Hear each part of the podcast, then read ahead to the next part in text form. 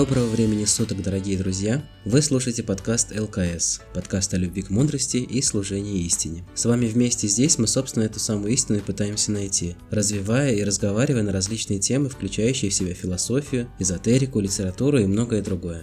Меня по-прежнему зовут Глеб Андреев, и мы по-прежнему в нашем первом сезоне продолжаем говорить об истории философии, как некой отправной точке и базисе для наших дальнейших поисков и рассуждений. Сегодня мы приступим к завершающему этапу философии Древней Греции, философии эллинизма. И в сегодняшнем девятом эпизоде поговорим о том, кто же такие были киники и скептики. И этот эпизод начинается уже сейчас. Ахой!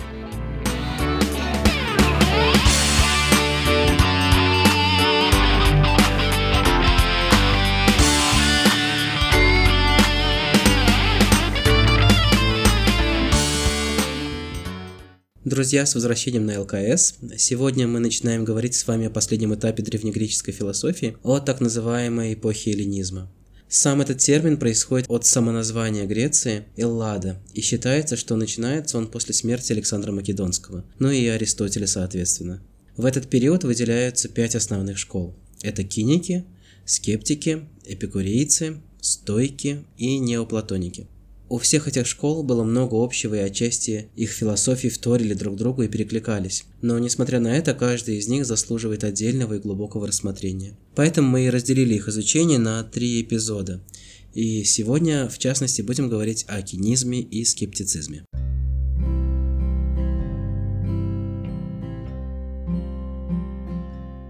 Итак, кто же такие киники? Родоначальником кинизма считается антисфен – и хоть мы и сказали с вами в самом начале, что философия эллинизма появляется уже после смерти Аристотеля, кинизм все же больше относится к классическому периоду античной философии.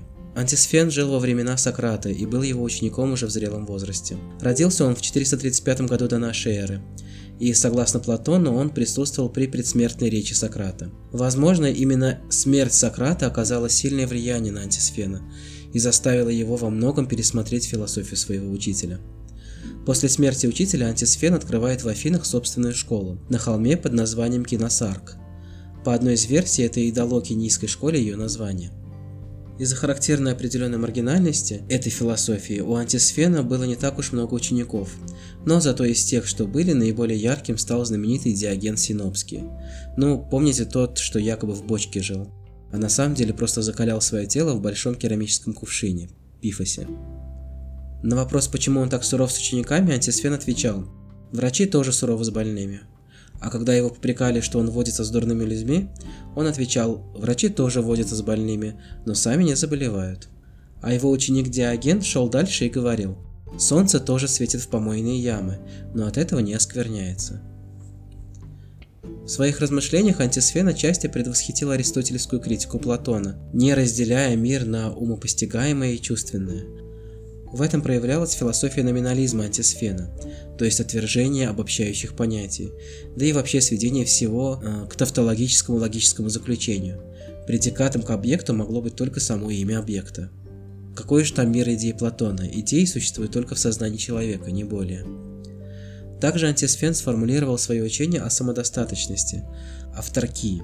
Когда мы идем на добровольные ограничения, аскетизм, мы уподобляемся богам, которые тоже самодостаточны – Полезен труд, роскошь вредна. Короче, неудивительно, что Диогена так героизировали в советской мультипликации. Нужно исследовать внутренний мир человека и понять, что является истинным благом для человека. Наилучшая жизнь заключается не просто в естественности, а в избавлении от условности и искусственности, в свободе от обладания лишним и бесполезным. Антисфен утверждал, что для достижения блага следует жить подобно собаке, то есть жить, сочетая в себе простоту жизни, следование собственной природе, презрение к условностям, умение с твердостью отстаивать свой образ жизни, стоять за себя, верность, храбрость, благодарность. И с этим связана вторая версия происхождения названия школы кинизма, от греческого слова, означающего «собака». Видимо, Диоген так буквально и понял своего учителя, что и стал жить и вести себя как собака. Говорят, он даже лаял и иной раз мог помочиться на людей. Диоген Синопский, его не стоит путать с Диогеном Лаэртским, историком философии, который жил пятью веками позже, родился в 412 году до нашей эры в городе Синоп. В молодости Дельфийская Пифия напророчила ему, ну конечно, куда же здесь без Дельфийской Пифии, что он станет переоценивать ценности. Правда, вероятно, тогда он понял это пророчество буквально и стал фальшивым монетчиком. Когда же преступление раскрыли, он бежал в Афины, где и стал учеником антисфена. Взяв учение антисфена об аскетизме, он поставил его во главу угла своей философии. Однако смысл его аскетизма был не в умерщвлении греховной плоти, а в стремлении к абсолютной свободе от всего. Только раб может зависеть от внешних обстоятельств. Но и находясь в рабстве, тем не менее, можно сохранять внутреннюю свободу. Тут мне сразу фильм «Побег из Шоушенка» почему-то вспоминается. Внутри человека есть место, до которого никто не может добраться. И оно твое. О чем ты говоришь? О надежде. Диоген, по сути, стал этаким первым космополитом в мире, который наряду с браком отвергал и принадлежность к Отечеству, презирая всякого рода условности. Несмотря на эту свою потажность, простому народу импонировали легендарные диалоги и споры философа с великими современниками, в которых он высмеивал богатство и власть. Рассказывает, что когда Александр Македонский пришел в Аттику, то, разумеется, захотел познакомиться с прославленным философом, как и многие прочие. Он нашел Диогена в Крании, в гимнасии неподалеку от Каринфа, когда тот грелся на солнце. Александр подошел к нему и сказал, «Я великий царь Александр». «А я», — ответил Диоген, — «собака Диоген». «И за что тебя зовут собакой?» «Кто бросит кусок, тому виляю, кто не бросит, облаиваю, кто злой человек, кусаю». «А меня ты боишься?» — спросил Александр. «А что ты такое?» — спросил Диоген. «Зло или добро?» «Добро», — сказал тот. «А кто же боится добра?» Тогда Александр сказал, «Проси у меня чего хочешь». «Отойди, ты заслоняешь мне солнце», — сказал Диоген и продолжил греться. Говорят, что после этого Александр якобы даже заметил, «Если бы я не был Александром, то хотел бы стать Диогеном». На что Диоген парировал, «Если бы я не был Диогеном, я бы и сам хотел стать Диогеном». Или вот замечательная история, которая, как мне кажется, и сегодня вполне себе актуальна. Однажды Диоген на городской площади начал читать философскую лекцию – но его никто не слушал. Тогда Диоген заверещал по птичьи, и вокруг собралась сотня зевак. «Вот, афиняне, цена вашего ума», — сказал им Диоген. «Когда я говорил вам умные вещи, никто не обращал на меня внимания, а когда защебетал, как неразумная птица, вы слушаете меня, разинув рот». Или иной раз при свете дня Диоген мог зажечь фонарь и ходить с ним по улице, светя им в лица прохожих и отвечая, что таким образом он ищет настоящих людей. В своих спорах с Диогеном Платон, не найдя что ответить, ласково называл его обезумевшим Сократом. Но с учениками одного учителя такое порой бывает.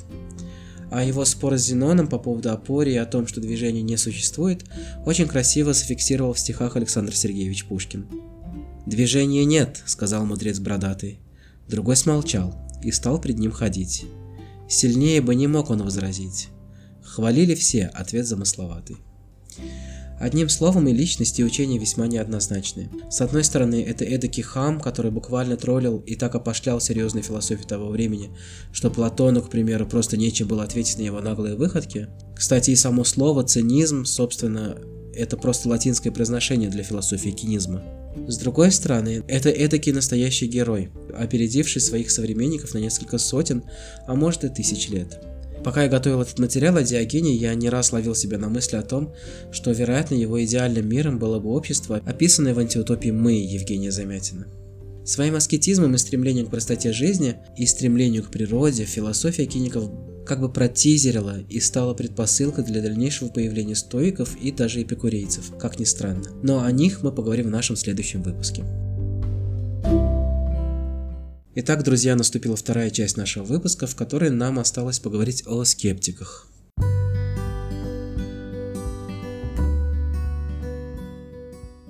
Основателем античного скептицизма стал древнегреческий философ Перон из Элиды. Родился Перон в 360 году до нашей эры. Считается, что он был живописцем, обучался у софистов, а затем у последователя Демокрита Анаксарха – по одной из легенд, Перон участвовал в походах Александра Македонского вместе со своим учителем Анаксархом и встречался с магами и древнеиндийскими, так называемыми гимнософистами, или попросту Нага-Бабаджи, ногими странствующими мудрецами. Нага-мудрецами, как их называли в Древней Руси. Трактатов Перон принципиально не писал, ведь знания получить извне нельзя – более того, ничего вообще нельзя утвердить в качестве истины, ведь никто не может знать, насколько она надежна. И в этом скептицизм, безусловно, очень перекликается с агностицизмом. Здесь есть интересный момент, который произошел со мной буквально на днях. Я написал пару комментариев своей давней интернет-знакомой, там что-то про судьбу. Она репостнула запись о том, что, мол, никакая карма человеку не поможет стать сильным, только его личные усилия в спортзале. На что я заметил, что карма с санскрита именно как действие переводится, и тот факт, что человек пойдет и будет заниматься в зале, вероятно, является его кармой. Ну, сумничал, короче. И раньше она была такой достаточно религиозной девушкой, а тут вдруг она мне пишет, чтобы я прекратил, а, иначе наша дружба вообще окажется в опасности. И вообще она теперь агностик. И меня как-то это немного обеспокоило внутри. Раньше я как-то даже не задумывался, что человек, который не верит в то, что до истины можно самому дотыкать, может к тому же и в существование этой самой истины не верить. И самым знаменитым агностиком, который приходил мне всегда на ум, был Иммануил Кант, с его, тем не менее, доказательствами о существовании Бога. Но, как мне кажется, людям свойственно как-то упрощать любые понятия, в том числе и философские. И теперь я уже чаще вспоминаю, как Сергей Шнуров в ответ на вопрос о вере в одном из а, телевизионных шоу отвечает, что он агностик. Так, стопе. Какое дело это вообще имеет к вере в существование высшей, пусть и непознаваемой истины? Вот и свою подругу в интернете я постарался как-то заверить все же в том, что вряд ли вообще она может потерять меня как друга. Аристотель ведь Платона не потерял. Да и сами ведические писания Древней Индии, по сути, отчасти выступают в качестве некого агностика, когда говорят, что абсолютную истину невозможно никак понять и постичь нашими ограниченными органами чувств. Так вот, к чему такое отклонение? Скептицизм ставил под сомнение истину. Замечательно. Разве не об этом все диалоги Платона, когда устами своего учителя Сократа он все больше сеет сомнения в сердцах собеседника? Это один из важнейших этапов обретения истины, сомнения. С него-то все поиски начинаются. И ключевым отличием скептицизма от агностицизма была все-таки эта надежда на то, что все-таки истина где-то рядом, пусть и не так сразу познаваема. В то время как в крайнем агностицизме, там, конечно, полнейший пессимизм уже в отношении и существования самой истины как таковой. И вот Перрон считал, что счастье заключается в спокойствии, которое может дать лишь скептицизм. Есть три главных вопроса и ответа, данные Перроном. Я вообще обожаю, когда скептики сами спрашивают и тут же отвечают на свои вопросы. Первый вопрос. Какими являются качества вещей? Ответ – мы этого не знаем. Так называемый онтологический аспект. Второй вопрос. Как мы должны вести себя по отношению к вещам? И ответ, поскольку мы не знаем качеств сути вещей, мы должны воздерживаться осуждений по их поводу. Это гносеологический аспект. Ну и третий вопрос. Каковы следствия нашего поведения по отношению к вещам? И ответ – воздержание от суждений дает покой и счастье. Это этический аспект его учения. Наверное, такая философия была близка буддизму, но о нем мы еще отдельно обязательно поговорим. Там есть тоже это понятие майя, что иногда переводится как ма-я, не то. Когда буддист отрицает весь материальный мир и говорит, что и это не то, и то не то, и тут вам не здесь, а там вам не тут, и в конечном счете находит какое-то бесформенное ничто и говорит «О, вот ты ничто и есть то», стремясь всеми фибрами раствориться в нем. Перрон придерживался того мнения, что ничто в действительности не является ни прекрасным, ни безобразным, ни справедливым, ни несправедливым, так как в себе все одинаково, и поэтому оно не в большей степени одно, чем другое. Поэтому все вещи не только неразличимы, но и неисследуемы, и неопределимы, а все наши мнения и ощущения не являются ни истинными, ни ложными, не следует им верить. Принцип воздержания от суждений назывался афасия, соблюдение которого в дальнейшем приводит к атараксии и безмятежности. Нирвана, короче, полная.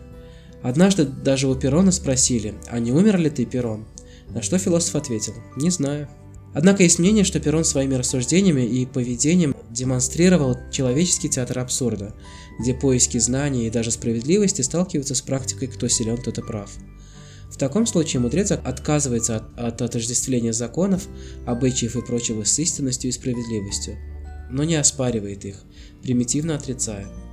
С такого ракурса Перрон, как и Диоген ранее, превращается из безумца и чудака в эдакого Чацкого, страдающего от ума в своем окружении.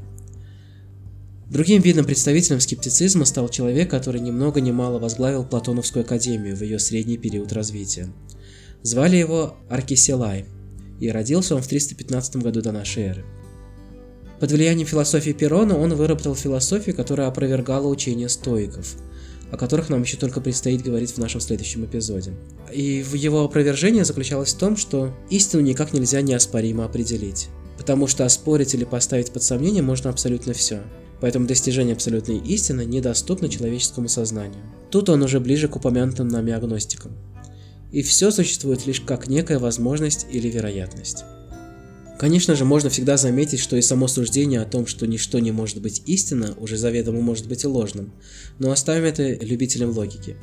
С практической же точки зрения философия скептицизма, как окинизм, стала определенным вызовом и конкуренцией для античной философии, критикуя ее основные догматы и всячески заставляя развиваться дальше. Дорогие слушатели, на этом наш первый эпизод, посвященный философии эллинизма, подошел к концу. Какой-то синопсис мы с вами подведем, наверное, уже после того, как ознакомимся со всеми основными философскими школами эпохи эллинизма. Ну а дальше у нас с вами осталась рубрика «Пофилософствуйте на это». Друзья, в прошлом эпизоде я задал вам вопрос о связи философии Аристотеля с квантовой теорией. И вкратце ответ был бы таким – Аристотель говорил о неком третьем промежуточном состоянии природы, так называемое бытие в возможности. В своей метафизике Аристотель пишет, возможности одно и то же может быть вместе противоположными вещами, но в реальном осуществлении нет. Конец цитаты. Это и выражает знаменитый квантовый принцип и парадокс кота Шрёдингера, который сформулирует только через две с половиной тысячи лет после Аристотеля. Теперь вопрос сегодняшнего выпуска. Представьте себе, что киник и скептик шли по пустыне – и внезапно встретили Бога с одиннадцатым айфоном в руках. Бог рассказал им о дальнейшем ходе истории и развитии цивилизации. Но вопрос вот в чем. Кто бы из них первым поверил в то, что этот самый iPhone вообще реально существующая вещь? Как всегда, свои ответы присылайте нам в комментариях или на электронную почту по адресу brotherandcrafts